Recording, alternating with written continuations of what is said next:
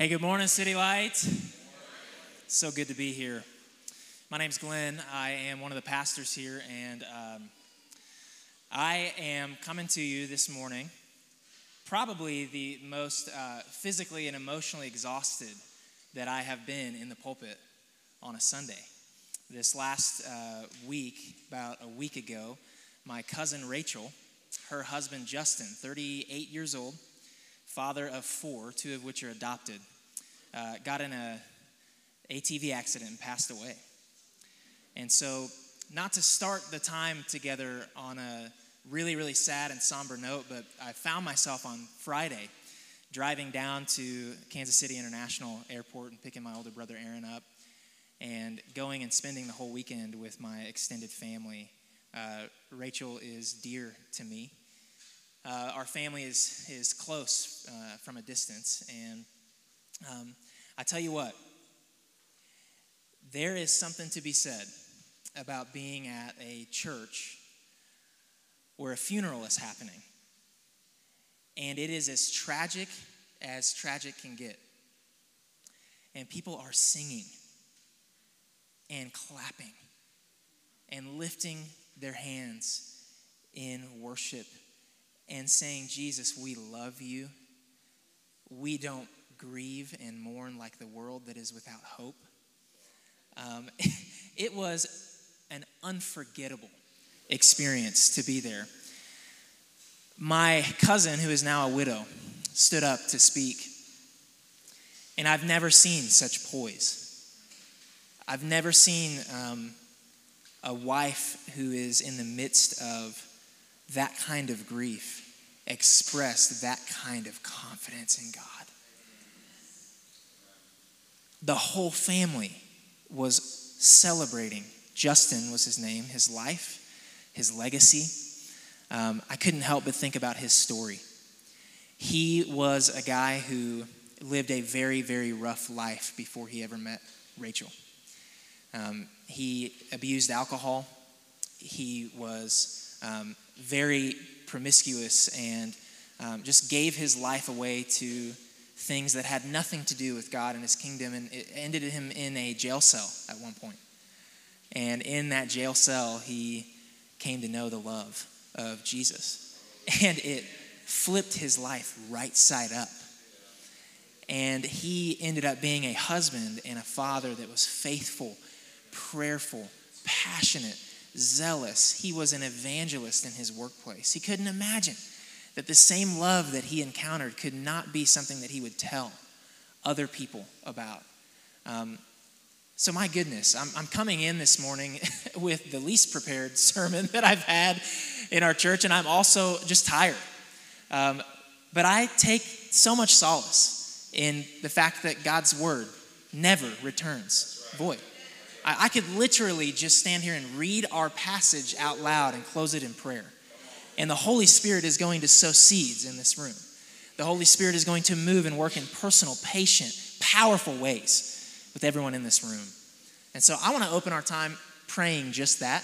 And then I want to jump in to talk about how God's love makes us strong. Let me pray.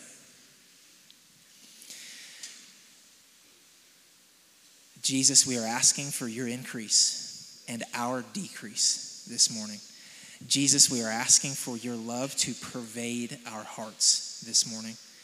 We are asking that we would together, as one, come to a greater understanding, a greater comprehending, a greater grasping of the love that you have for us. Amen. I want you to open to Ephesians chapter 3. We have been in this letter from the Apostle Paul to this church in Ephesus. And Paul is a church planter. He really loves this church. Paul came uh, as a missionary and he raised up disciples. He preached the gospel. He established leaders in this church. And he was there for about two and a half to three years. These people are like family to him. But he writes this letter now in chains, house arrest in Rome. He's writing back to this church, and the reason I love this book in the Bible is because it's so clean. The first three chapters, we've said this many times, just declare over and over again some of the most powerful words you will find in all of the Bible who you are in Christ. When you place your faith in Jesus, it actually recreates you. It makes you into someone new, and it makes us all into something new, the church. And the whole first three chapters are about that, and we're coming to the end of that, and Paul now is going to stop and he's going to pray. And the thing he's going to pray for is exactly what my cousin Rachel had over this weekend, and it was spiritual strength. And so I want you to jump in with me, Ephesians chapter 3, starting in verse 14. Paul says, For this reason, I bow my knees before the Father, from whom every family in heaven and on earth is named. You think I'm going to go on? I'm going to stop already right there. Okay, for this reason, I'm bowing and praying. Church, can I just ask? Any good reader would read this and say, What is that reason? Why is Paul stopping and praying? I want you to know the reason is God is writing a cosmic story in our world and in our church and in each of us. It is a story that has been planned from before the foundation of the world. It's the story of his salvation of all people. It's the story of God calling people from every tribe, nation, and tongue to repent of sin and trust in Jesus and to have new life in him. To be honest, we planted this church because we are right in the middle of that story. It's a story that gives meaning and purpose to our lives. It's a story that describes a battle between good and evil where good wins. It's a story that explains all the pain and the confusion and the depression and the addiction that is all around us, and it's the story of a God who loves. It's a God who has a plan to bring sinful people back to himself, to bring people from all over the globe into his story where he's forgiving, he's restoring, he's healing, what is broken. He is recreating and bringing new life to what is dead. It's the story of God bringing heaven on a collision course to earth. Can you just think about that? It's a story that answers our prayer God, let your kingdom come and your will be done on earth as it is in heaven. It's a story of Jesus saving sinners.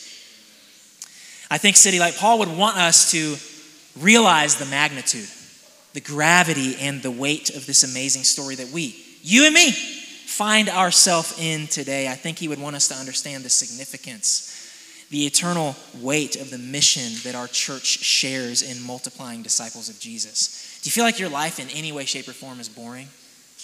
It's not supposed to be. Do you feel like in any way you're just stuck right now? You're tired? You're exhausted. It feels ho hum. It feels like you're running on the same hamster wheel. The same. That's not how God designed our life to be lived, and that is not the kind of life that Jesus brings to us. He is inviting you into a greater vision for your life. He's inviting you and me into a greater story than just our little story in our life. So, I think by saying I'm praying for you, Paul is acknowledging you can't live this story by yourself you are going to need help because you are weak. You are going to need power because you lack power. Here's the reality of the churches in Ephesus. I just want to bring us into the context of this. No one was applauding their faith in Jesus. Nobody was saying, Good for you, pat on the back. You're so important to our community and our city here in Ephesus. They had a different sexual ethic. They wanted to give uh, their one earthly life to a much greater thing. They believed in the concept of idolatry, that we can worship always, and we're always worshiping someone or something, and that God wants to free us from worshiping idols to worship Him, to be restored to Him alone being on the throne of our lives. They were fighting an uphill battle against the spiritual enemy who loved what was happening in the rest of the city, where there was godlessness, but hated what was happening in the community of Christ in the church. They needed strength, they needed help, they needed power. They needed something beyond themselves if God was going to write this story through their church. And can I just say, City Light, it's the exact same with us. We need this prayer. And so, what Paul begins to pray is in verse 16. He says that according to the riches of his glory, he may grant you to be strengthened with power through his Spirit in your, don't forget this, inner being. Some of y'all woke up this morning and you stood out of bed, and that was enough for you to say, I'm ready to get back into bed. Your outer being is wasting away. You're tired. Some of you, you're right now sitting in your chair already since I've started. You've taken a deep breath and you slipped a disc. And you're like, How did that happen? I don't know when that started happening in my life. And so I, I, I want you to understand that we, we are spending our entire lives as Americans trying to upkeep our outer being. And Paul says your outer being is, is slowly wasting away, but as a Christian, your inner being is being renewed day by day. And he continues right here. He says, So that Christ may dwell in your hearts through faith, that you might be rooted and grounded in love. There's an old story um, that I used to uh, read and talk to college students about all the time. Uh, I forget the author's name, but he, wrote a little book. It's called My Heart, Christ's Home. Has anyone anyone heard of that? Any hands in the room? A few people. My Heart, Christ's Home. This is the um, story of a, a guy who pictures Jesus coming to dwell in a person's heart. Like when we think about that concept, Jesus, I give you permission, come dwell in my heart. Like what do we think of? What comes to mind? How do we envision the work that He actually does in us? And I want you to know that dwell in the original language, it really it means not just to have His power, uh, not just even to have His presence. It's actually way more than that. It's Jesus making Himself very comfortable and very at home within us. Have you thought about that? How comfortable and at home is the living Savior within you, in your inner being? in your heart. He describes the proverbial study, the library. It's the information center of the house. He says, Jesus, come on into the house.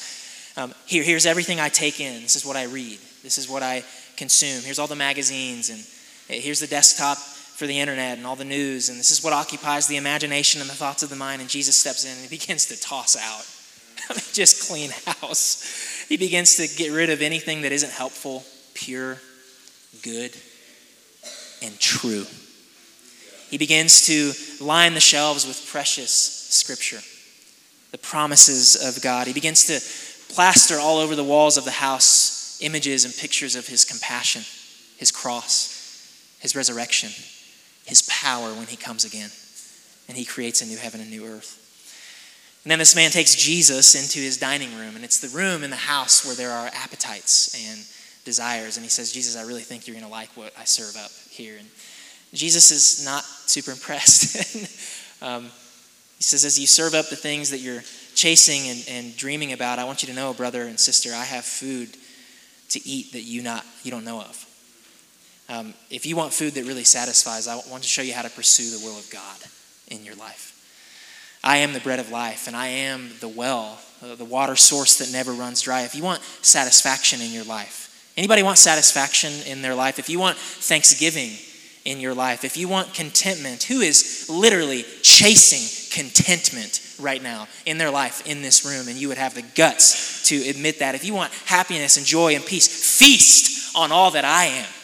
Feast on all that I've done and feast on all that I have promised to do in the future. I want to change and uproot your desires and your appetites. And I want to align them with my kingdom.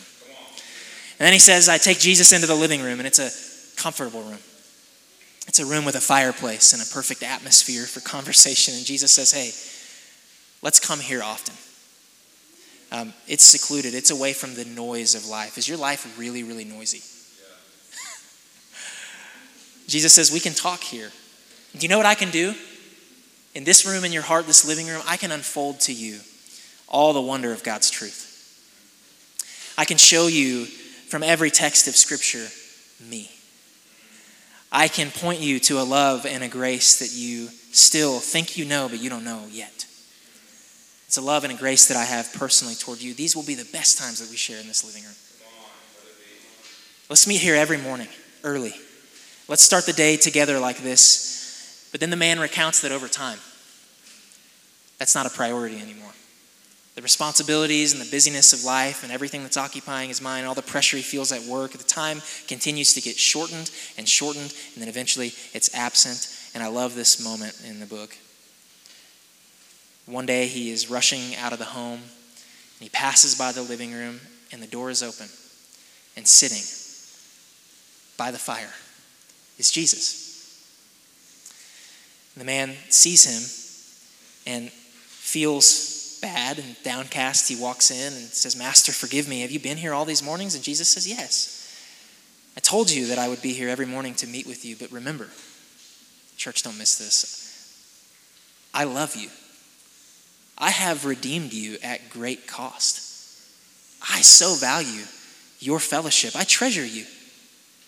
You are my treasured possession. I gave my life and my blood for you. Even if you can't keep this time for your own sake, keep it for mine. Come and spend time with me. I want to be your truest friend. And then upstairs, there is a hall closet. It's small, but there's a lock on it. And the man knows that inside that closet is a place of hidden shame and sin. There's actually an odor that's coming out of that closet. There were personal things that are dead and rotting inside. There was no life to them. They were stored in that closet of the heart before Jesus ever came to live and dwell. Jesus is standing there looking at the closet, and um, the author, you know, responds that Jesus, you're going to have to open this and clean it out because I can't do it. I don't have the strength or the courage to be done with these things. And Jesus says, just give me the key. Authorize me. Give it up to me. Relinquish it to me. And the author reflects, oh, what victory and release to have that dead thing out of my life. Gone. Some of us are carrying things right now that are dead, they're rotting. They're from before we knew Jesus, they're from our old person, who we used to be. Jesus wants to occupy and clean and bring newness to that small hallway closet. And finally, the author says, Jesus, is there any chance that you could take over management of the house? Can you just operate the whole thing for me? Clean it, make it new like you did that closet. I don't want to be the guest. I don't want you to be the guest and me to be the host anymore. Jesus, I want you to be the master of the house, and I want to be the servant and the friend. Church, this is what it means for Christ to dwell in our hearts. City Light, this is a picture of Christ making his home and his residence in us. Theologian Harry Ironside wrote The secret of holiness, the secret of the Christian life, is heart occupation with Jesus. As we gaze upon him, we become like him. Do you want to become like Jesus? You know he awesome? You want to become like him? Let the loveliness of the risen Lord so fill the vision of your soul that everything else gets shut out. Then the things of the flesh will shrivel up and disappear, and the things of the Spirit will become supreme in your life. This is the only way whereby we may be delivered from the power of the flesh and the principles of the world. You ever sit and wonder, God, if, if I could just live my life a simple way for you, could you just show me? Jesus has an answer for you. One time a person asked him and said, Teacher, what is the greatest commandment? Jesus gave the answer in Matthew 22. He said, Love the Lord your God with all your heart and with all your soul and with all your mind. This is the first and greatest commandment. So, church, I just want to ask this question first this morning Is Jesus dwelling more and more in every part of your heart? Are you letting him make himself at home? And the thing I love about the Holy Spirit is I don't have to push it any further than that in personal ways, everyone in the room right now, if fully present and listening to my voice, within the sound of my voice, there are things that God is beginning to press on you right now where Jesus has not yet been given permission to be Lord. Jesus has not yet been given permission to come in and demonstrate his love to you. You know, I think we think the Christian life quite often is all the things that we need to do for God, all the ways that we need to increasingly be obedient to him, all the ways we need to bow down. And, and while that's true to an extent, I think Jesus is saying to each of us, Would you let me love you? You hear the Mario song? You should let me Let me love you, Jesus says. So, thank you, Roy. I knew you would. Ephesians chapter 3, starting in verse 17, says that Christ may dwell in your hearts, and then he continues that he may, you may have strength to comprehend with all the saints what is the breadth and length and height and depth and to know the love of Christ that surpasses knowledge. Oh, church. Richard Coekin is a, a commentator and author, a theologian, and he describes the dimensions right here that are in uh, this, describing the love of Christ. He says that the love of Christ is wide, it illustrates his accepting love. Friend, did you know that anyone from any background that has any past can come to God for mercy and he will give it? Did you know that any person can come to us, come to God from any background, and, and, and if they feel like they're um, beyond the reach of God's love, God's love can reach them. It is a wide love. It is an accepting love. There are people whose background they feel is too immoral or too poor or too privileged or too idolatrous or too dysfunctional for them to be genuinely loved by Jesus. Jesus says, Come. My love is wide. If you are trusting in Christ, there is nothing that you have done or could ever do that would put you outside Jesus' embrace. Do you know and recognize that kind of love from God to you through Christ? Oh, Jesus, help us see how wide your love is. The author says it's long. His love has length, it's lasting love. Perhaps some of us have been uh, painfully abandoned by someone in our life. There are people in our family, significant others, friends who have said, I love you, but have not actually turned around to demonstrate that. You have felt the pain of a lack of love from people who've said, I love you. That is not so with Jesus. Jesus' love is a permanent love. Jesus' love is an ongoing, everlasting, eternal love. When your faith is in Him, you cannot be snatched out of His hand. He says that you would know the length of Jesus' love. However badly and however often we disappoint him, he will never let us go. He has committed himself from eternity past to eternity everlasting to love us and never, ever, ever give up on us. When we sing, God, thank you for never giving up on me, that's a, that's a biblical lyric. Have you given thanks to God recently for never giving up on you? Have you thanked Jesus for his long lasting love? Oh, Jesus, help us see the length of your love. He goes on, he says, Jesus' love, oh, the height of it. It's illustrating an, exal- an exalting love, a love that doesn't just keep us from sinking down, church, into, into a life that's like hell, but it's a love that pulls us up. It's an exalting love. It's a love that pulls us heavenward. It's a love that seats us at the right hand of Jesus. It's a love that puts us in heaven now. It's a love that says eternal life is not something that begins when you die. It's a, it begins the day you place your faith in Jesus. That every spiritual blessing in the heavenly realms is yours in Christ. It is a high love, an exalting love. Christ's love has lifted us from the gutter to the palace. It's lifted us from hell to heaven. Oh, Jesus, that we would see how high your love is. And finally, he says, Your love is deep. That we would understand the depth of it, and it is a sacrificial love. Paul has already celebrated the self sacrifice of Christ uh, for our sins on the cross. Says, In him we have redemption through his blood, the forgiveness of sins. We need to grasp that Jesus not only knows the filthy things that we've done, he knows the worst of us, he knows us on our worst days. He also knows the numerous things that you and I don't even have the wherewithal to realize we've done. All the ways in our thought life and the things that we don't do and the things that we do where we're sinning against him actively every day, Jesus says, I love you. I took all of that, and my soul went through trauma on the cross to bear the weight of all sin. Your sin was put on my shoulders, and I held it for you. He willingly accepted deep into his soul all the punishments that you and I deserve. Oh, Jesus, help us see how deep your love is. And finally, he says it's a love that surpasses knowledge. Can we just look at the irony of that verse? Paul, church, is anyone, eh, y'all, y'all with me? Listen, he, Paul literally says, and to know the love of Christ that surpasses knowledge. Good luck.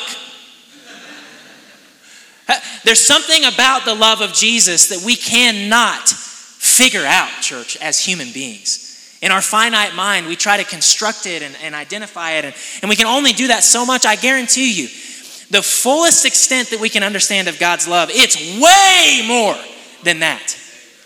It's an ocean that we are drowning in. That is the kind of love that we have in Jesus. And so it's not calculated by human standards. You know what we're tempted to do each day? You know what you're going to be tempted to do this week? You're going to be tempted to add to the love of God based on all the blessings that are in your life, and then subtract from the love of God based on all the disappointments, all the disillusionments, all the unmet expectations, all the pain, all the hurt, all the trial. God's love is unchanging. We don't define it. He does. And it is seen at its uttermost at the cross of Jesus Christ. Fix your eyes on the cross, Christian. Know the love that Jesus has for you. Psalm 103 For as high as the heavens are above the earth, so great is his steadfast love toward those who fear him. As far as the east is from the west, so far does he remove our transgressions from us. Romans 5 5, because God's love has been poured out into our hearts through the Holy Spirit. Did you know that that's the Christian life? That God's love has been poured out into your heart. It's love that makes us strong. It's love that gives us strength. 1 John 4 19 says that we love because he first loved us. There is a deficit in this room, in this community, in our state, in our country, in our world, of an understanding and a comprehension and a grasping of the height and the width and the depth and the length of the love of God in Jesus Christ. We need more understanding of God's love. That's what will bring change. That's what will bring growth. That's what will bring conviction. That's what will bring evangelists among us. That's what will bring renewal and revival right here in our city, in our region. We need to know the love of Christ. It surpasses knowledge. There is always more to know of God's love. Listen, church, this is 101. We've lost sight of it. Today is a day of refreshing for all of us, right here, right now. In the book of Revelation, John says, and he writes to the church in Ephesus, You have forgotten your first love. Right now in your life, are you forgetting your first love? Is it dull to you? Is it numb to you? Is the love of God for you and the love that you give to God in return an experience that you're not having in your life? Every spiritual discipline, every form of obedience, every God honoring decision we make, every act of service, every sacrifice we make, as Christians, it is rooted and established, and it finds all its purpose in our love for God. This is how our heart works. Where the heart goes, the will follows. Do you understand that? Where our heart is fixed, our life will follow. What we want, what we seek, what we worship, what we love, we will pursue. So if our church is not loving Jesus, if we're not worshiping Jesus, if our not, lives are not surrendered to Jesus, it's because our hearts have not been given over to Him. He's not dwelling here, and our love for Him is hampered. That's why he says in John 14, 15, if you love me, you will keep my commandments. I want to close with this. The last few verses, Paul is going to show us all the more with the final outcome of his prayer how love makes us strong. He says that you may be filled with all the fullness of God. Now, to him who is able to do far more abundantly than all we ask or think, according to the power at work within us, to him be glory in the church and in Christ Jesus throughout all generations, forever and ever. I want you to notice something, church. That you may be filled with all the fullness of God is not an individual address, it's a corporate address. This is a letter to the church, it's a letter to the body of Christ. It's not a letter to an individual. That's why he says back in verse 16 that you would comprehend together with all the saints. It's maybe to say that we cannot experience the love of Christ if we are apart from one another. We can't experience the fullness of God's love if we're not in fellowship with one another. We need each other, church. And I want to just close by saying are our prayers matching God's power? to him who is able to do far more abundantly than all we ask or think. I think right now in City Light Bennington, wake up, y'all. I think right now we have a problem in our church. It's the problem that pervades every church. Small, small prayers. It's this belief that we exist here just to kind of head off maybe the landslide of culture we, we want to pray, God, do a new work, bring revival, call people into your kingdom, cause people to be born again, forgive, redeem, restore, bring healing, God, to our community. He may, he may not. We can pray that prayer. I don't really think God's going to answer it. Can we get down to the depths of what's happening in our hearts and our minds and kind of confess that that might be where we are? God is not just telling us right here to pray and ask Him for things that we could ask or think. He's saying, I am a God who is able to do far more abundantly than you even ask or think. So, church, would we have a hope that God could actually use us as His vessel to bring living water to our community and to our relationships? And it all begins with our love for Him. Oh, God, give us a love for you because that is what is going to make us strong. Where we lack love for God as a church, we will lack power and strength. Guaranteed. So pray with me right now. I'm going to pray this over our church. I bow my knees before the Father, from whom every family in heaven and on earth is named, that according to the riches of his glory, he may grant you to be strengthened with power through his Spirit in your inner being, so that Christ may dwell in your hearts through faith, that you, being rooted and grounded in love, may have strength to comprehend with all the saints what is the breadth and length and height and depth, and to know the love of Christ that surpasses knowledge, that you may be filled with all the fullness of God.